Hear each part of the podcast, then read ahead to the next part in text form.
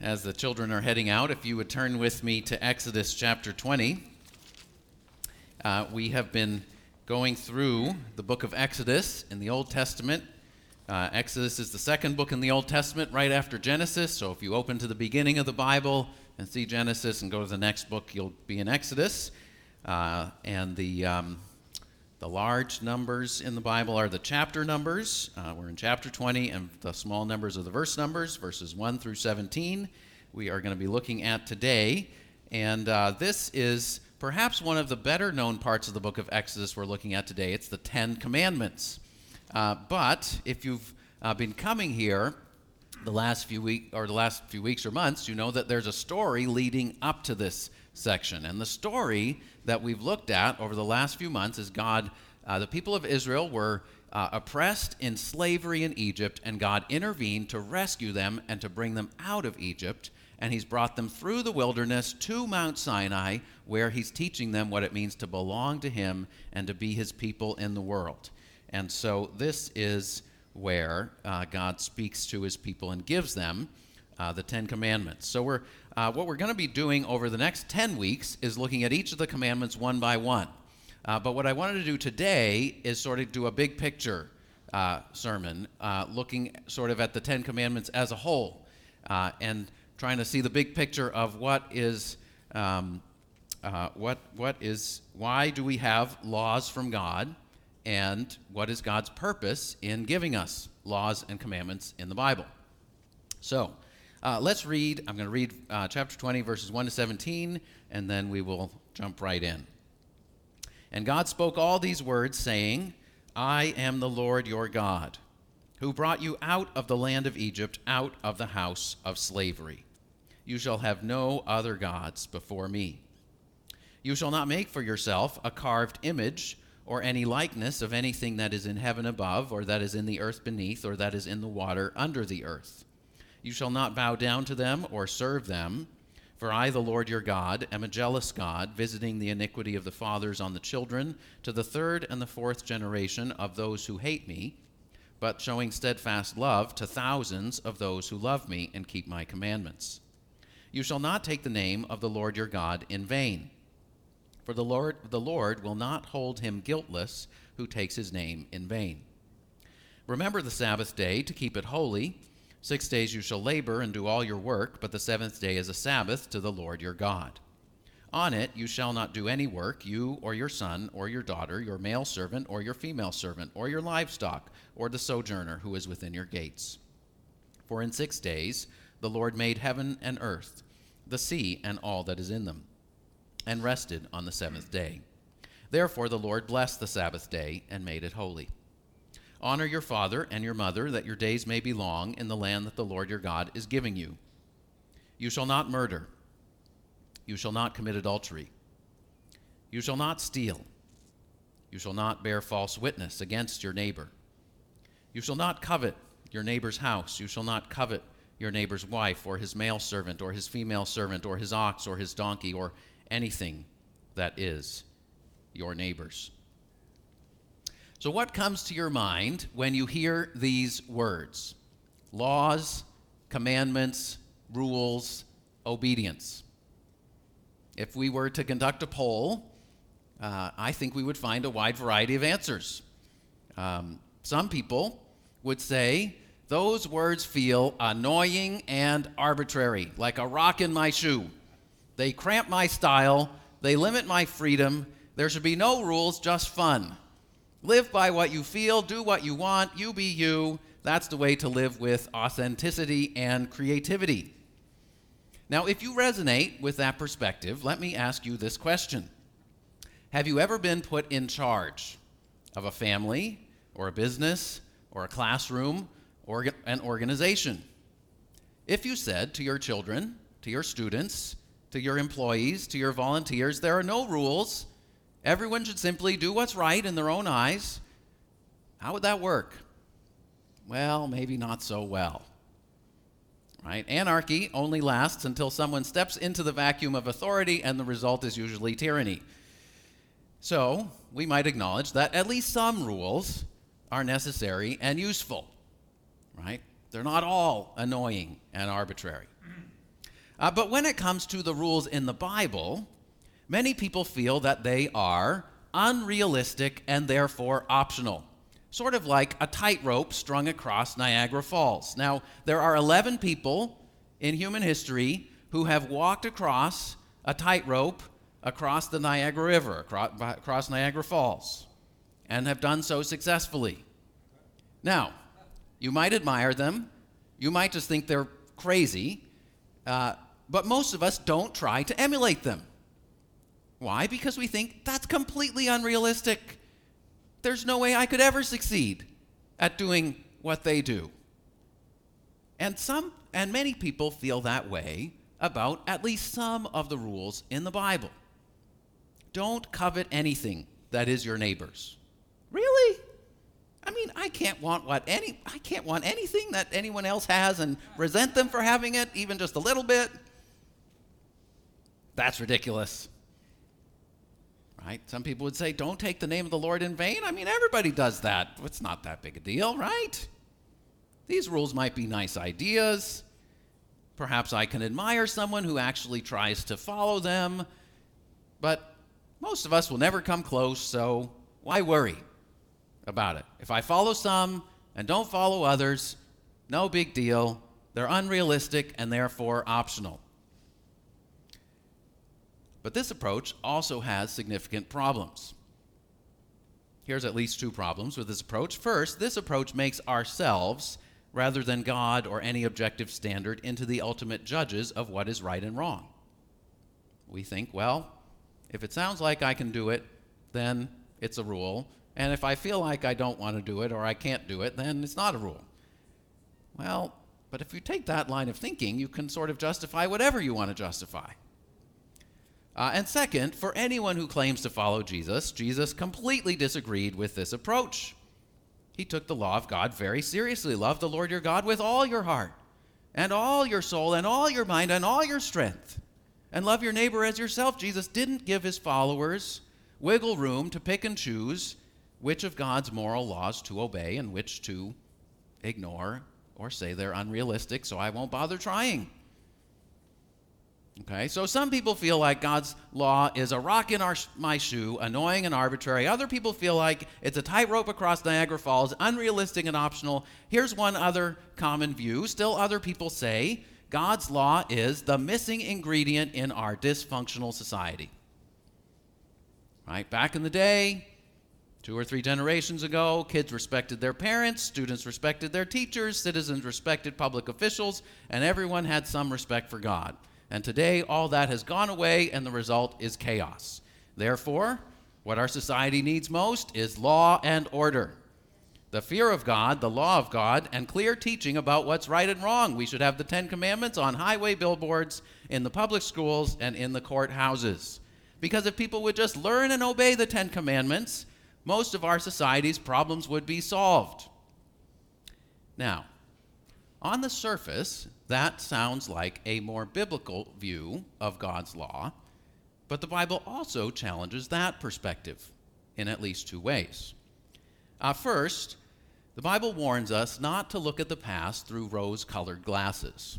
Ecclesiastes 7, verse 10 says, Do not say, Why were the old days better than these? For it is not from wisdom that you ask this. In other words, the wisdom of God is not the same thing as nostalgia for a bygone era, which had its own problems. Second, if simply knowing the Ten Commandments would solve our society's problems, why did Jesus need to come? Jesus lived in a society where most people did know the Ten Commandments, and many people tried to follow them. But when Jesus looked at the crowds in his day, he said they're like sheep without a shepherd. The Apostle Paul knew the Ten Commandments, and he persecuted Christians until he met Jesus. So God's law, good and holy though it is, will never make us right with God all by itself. So, if God's law is not a rock in our shoe or a tightrope across Niagara Falls or the one missing ingredient that will solve our society's problems, what is it and how should we think about it? That's the question I want to address this morning. as I've said, over the next 10 weeks, we'll go through each of the Ten Commandments one by one and, and look at them in more detail. Uh, but today I want to look at the question of why did God give his people laws and commandments in the first place? Uh, and so I want to talk about four things uh, that God's law is.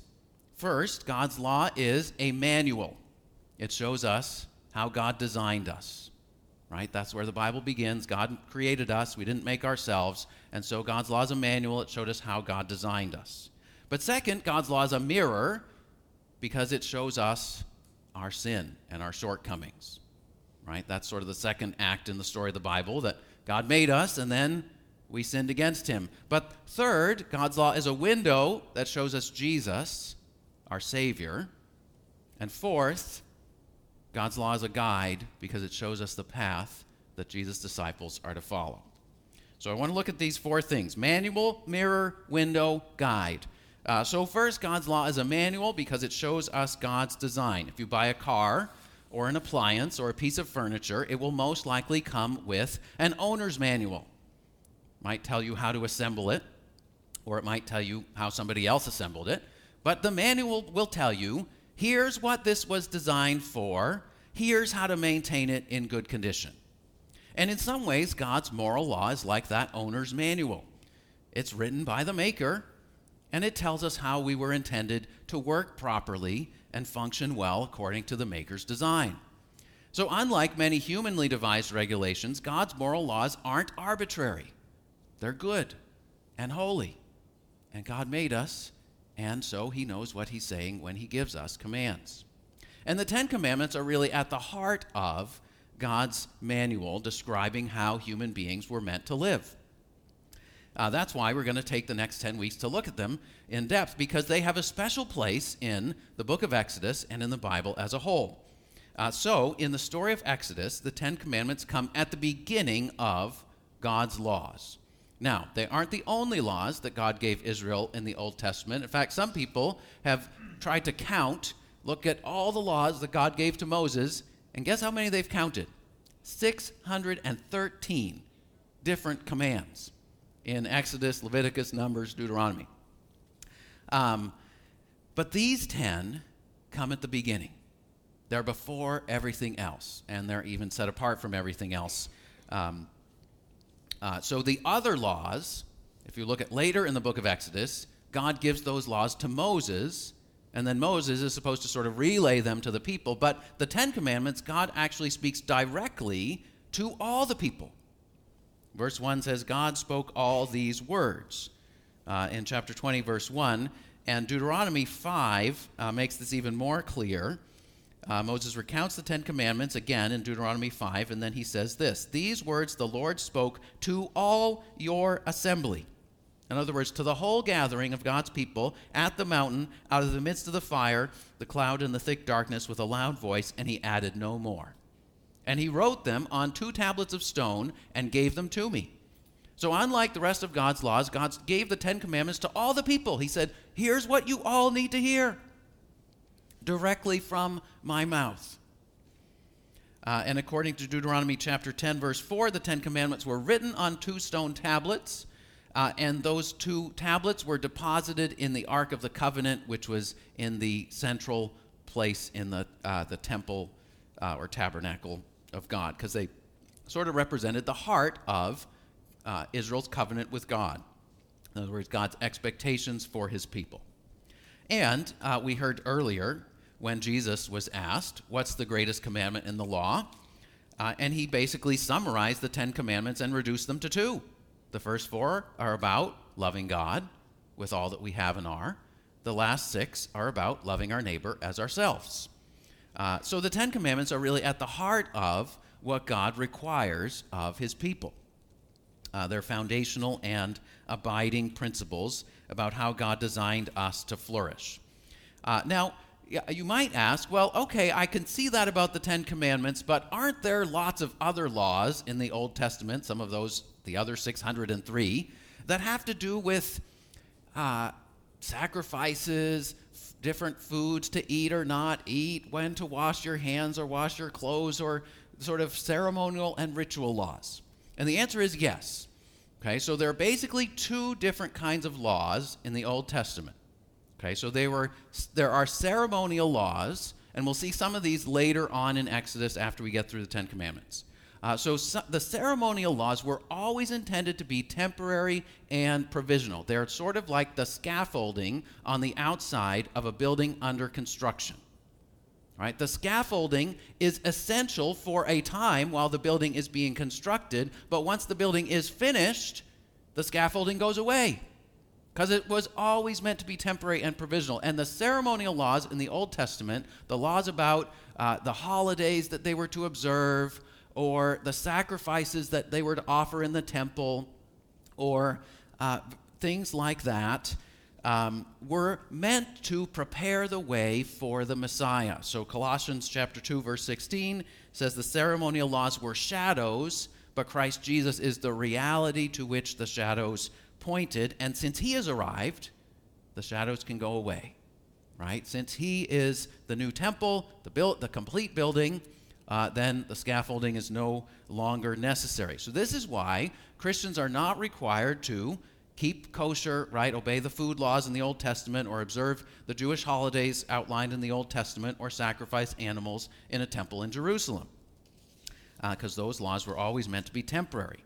Uh, but there are a second category of laws which were not intended to be temporary, which you might call God's moral laws. Right? The moral law of God, uh, which sort of the heart of it is in the Ten Commandments, are laws that are rooted in God's own character. They're not just the scaffolding on the building, but they're meant to uh, be uh, more permanent, right? The moral law of God shows us how God intended us to live as his image bearers, uh, and all, all the moral laws can be summarized, as Jesus said, in terms of loving God, being loyal to God above everything else, and loving our neighbor as ourselves. Um, so uh, the, the Ten Commandments fall in this category with one partial exception, which is the Sabbath command, uh, the Sabbath command sort of straddles the boundary. There's a ceremonial part of the Sabbath command, uh, which, which is sort of fulfilled in Jesus, but then there's an abiding principle rooted in creation. We'll sort that out when we get to the fourth commandment. But aside from the Sabbath command, every one of the Ten Commandments is very clearly part of God's moral law. It's explicitly reaffirmed by Jesus and the apostles in the New Testament. Um, so, God's law is a manual that shows us how we were designed to flourish. And that's a good thing, but it's not sufficient. Because human society and human nature have broken down. All right, think about it this way. If you're sitting on the side of the road because your car has broken down, you don't just need a manual that tells us how the car was supposed to work. You need something or someone to diagnose the problem and then a part or whatever, a tool or gasoline or oil or whatever you need to actually fix the problem. So that leads us to second point God's law is not just a manual that shows us how we were designed to flourish, it's also a mirror that shows us our sin. When we look at the Ten Commandments, we don't just see how God designed human beings to relate properly to Him and to one another, we also see how, short, how far short we fall of that design. Uh, occasionally, people will say things like, I may not be very religious, but I do follow the Ten Commandments. I don't steal, I don't lie, I haven't murdered anyone, I think I'm doing okay.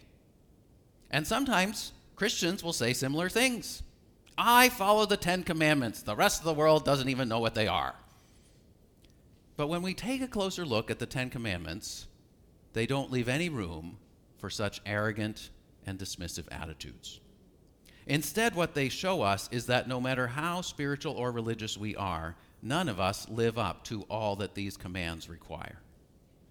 You see, the Ten Commandments don't just warn us against the most extreme forms of antisocial behavior, they are meant to thoroughly shape our thoughts and desires, our words and our actions. So take the sixth commandment you shall not murder. Let me ask you this Would it be okay, instead of murdering someone, to beat them to a pulp and leave them wounded and bloody on the side of the road, but make sure they're still alive enough to crawl to the nearest urgent care clinic.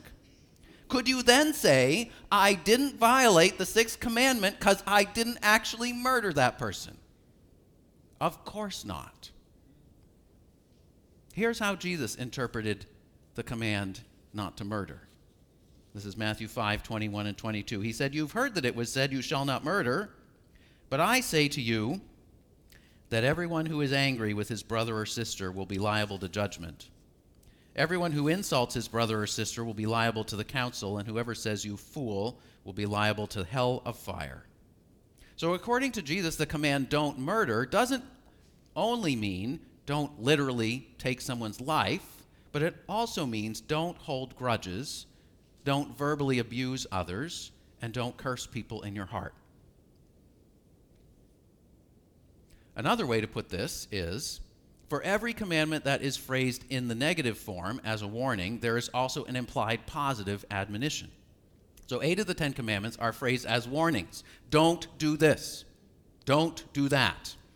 But for every one of God's no's, there is also a corresponding yes. It's like two sides of a coin. Don't murder, but what's the flip side of the coin? Rather, honor God's gift of human life. Honor every human being who is created in God's image, no matter how weak or sick or small they are.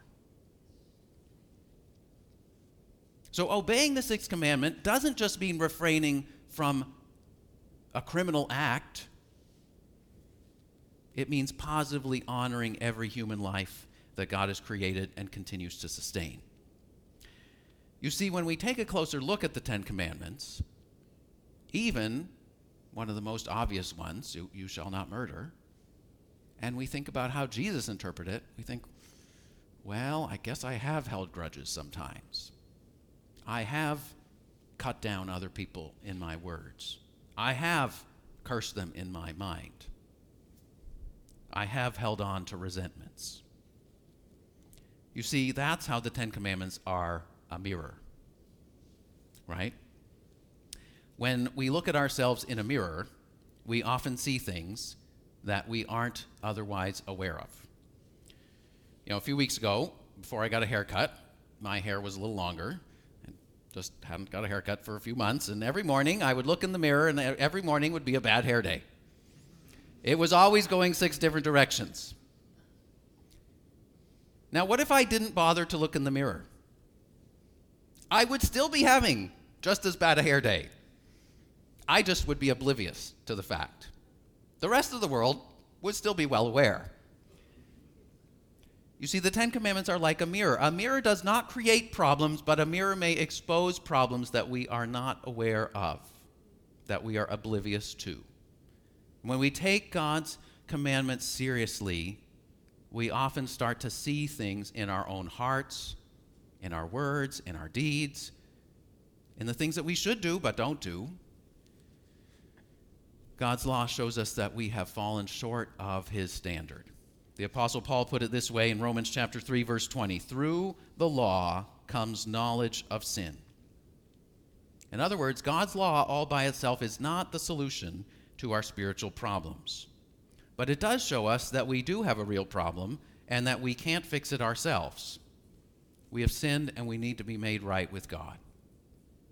So God's law is a manual that shows us God's design. God's law is a mirror that shows us our sin. But third, God's law is a window that shows us our Savior. Imagine for a moment a human being who actually did obey all 10 of these commandments thoroughly, consistently, and sincerely from the heart. Imagine a person who did love God with 100% of heart, soul, mind, and strength. A person who is always exclusively loyal to the one true God a person who never worshiped power or money or any other created thing. A person who didn't just talk the talk, but walk the walk, whose public life and profession of faith were backed up by his private life of humility and integrity and love.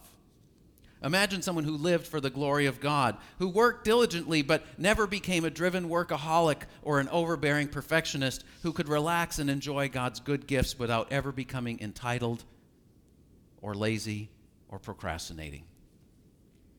And then imagine the person who treated those around him with love and respect, who honored his parents, his teachers, and, and the governing authorities, even though he was smarter and more righteous than all of them who didn't hold grudges even when he was treated badly, who chose to suffer rather than inflict suffering on others, who didn't call down fire on his enemies, but gave his life on their behalf instead, who is faithful and steadfast, who is affectionate and unwavering in a hard marriage to a difficult spouse, who never stole, but always gave to others whatever they needed who spoke the truth even when it wasn't popular or advantageous, who was never greedy or covetous or lustful or restless or anxious, but in all circumstances lived out of a deep inner peace and contentment. There's only one person in all of human history who fits all of those descriptions. It's the Lord Jesus Christ. He fulfilled and obeyed and embodied all 10 of these commandments in the deepest and broadest possible way. And through the Ten Commandments, what God is doing is He's taking us by the hand and leading us to Jesus and saying, Look at Him. Yes, you see, it's how I designed you to flourish. And yes, you see that you've fallen short of them, but look at Him who obeyed them all. And guess what? He did it for you, He obeyed them on your behalf. The people of Israel didn't succeed at obeying the Ten Commandments. We don't succeed at obeying the Ten Commandments, but Jesus obeyed them on our behalf. And Jesus says, Come to me. Don't rely on your own performance or your own obedience or your own efforts to make you right with God. That is a futile endeavor. It's a dead end spiritually. Turn to me and rely upon me, the only one who fulfilled and embodied and completely lived out these commandments that God has given to us. So the Ten Commandments are a manual that shows us God's design, a mirror that shows us our sin, a window that shows us our Savior, and finally, when we see those three things, the commandments are also a guide that shows us God's path for his redeemed people. They're a guide given to us by the God who has saved us. And we can see this not just in the New Testament, but also right here in the Old Testament. So here's a pattern that I think is quite remarkable. There are three times, at least three times, uh, in Genesis and Exodus where God does 10 things in a row. So the first time is in Genesis 1 uh, when God created the world. And if you read that chapter, 10 times God says, Let there be. Let there be light. Let there be sky. Let there be trees. Let there be animals. Let there be human beings. So God spoke 10 words to bring order and fullness to the physical world according to his good purpose. And then in the book of Exodus, in Exodus chapter 7 through 11, when God judged people who had become stubborn and sinful, he sent 10 plagues. And the 10 plagues did the reverse of what God's 10 words in creation did. God's 10 words in creation brought order and fullness and life to the world, and the 10 plagues brought disorder and emptiness and ultimately death to the land of Egypt. They, they basically uncreated the land of Egypt. Egypt was returned to a state of chaos and darkness and death because of Pharaoh and the Egyptians' uh, refusal to turn to God. But here, in Exodus 20, God does 10 things for the third time in a row. After God has redeemed his people, brought them from death to life, brought them from slavery to freedom, he once again speaks 10 words, just like he did in creation. Right? In 10, 10 words, God brought order and fullness to the physical world, and now, in the Ten Commandments, God is bringing order and fullness to the moral and social and spiritual life of his people. Uh, and just as God had sent 10 plagues to judge the land of Egypt for its wickedness, now he gives 10 commandments to guide the people whom he has redeemed. So the 10 commandments are a guide and a gift. from the God who has saved us and brought us from death to life. So they're not the way to be made right with God. Okay, it's not that if you obey these Ten Commandments well enough, then God will accept you. That's not how it works. No. That God gives the commandments after He's already saved the people by His grace. So the Ten Commandments are our response to having been made right with God.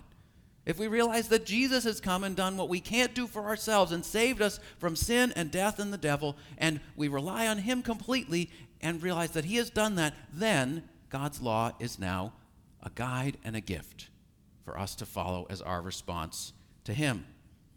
So that's why the Ten Commandments begin with verse 2. Do you notice?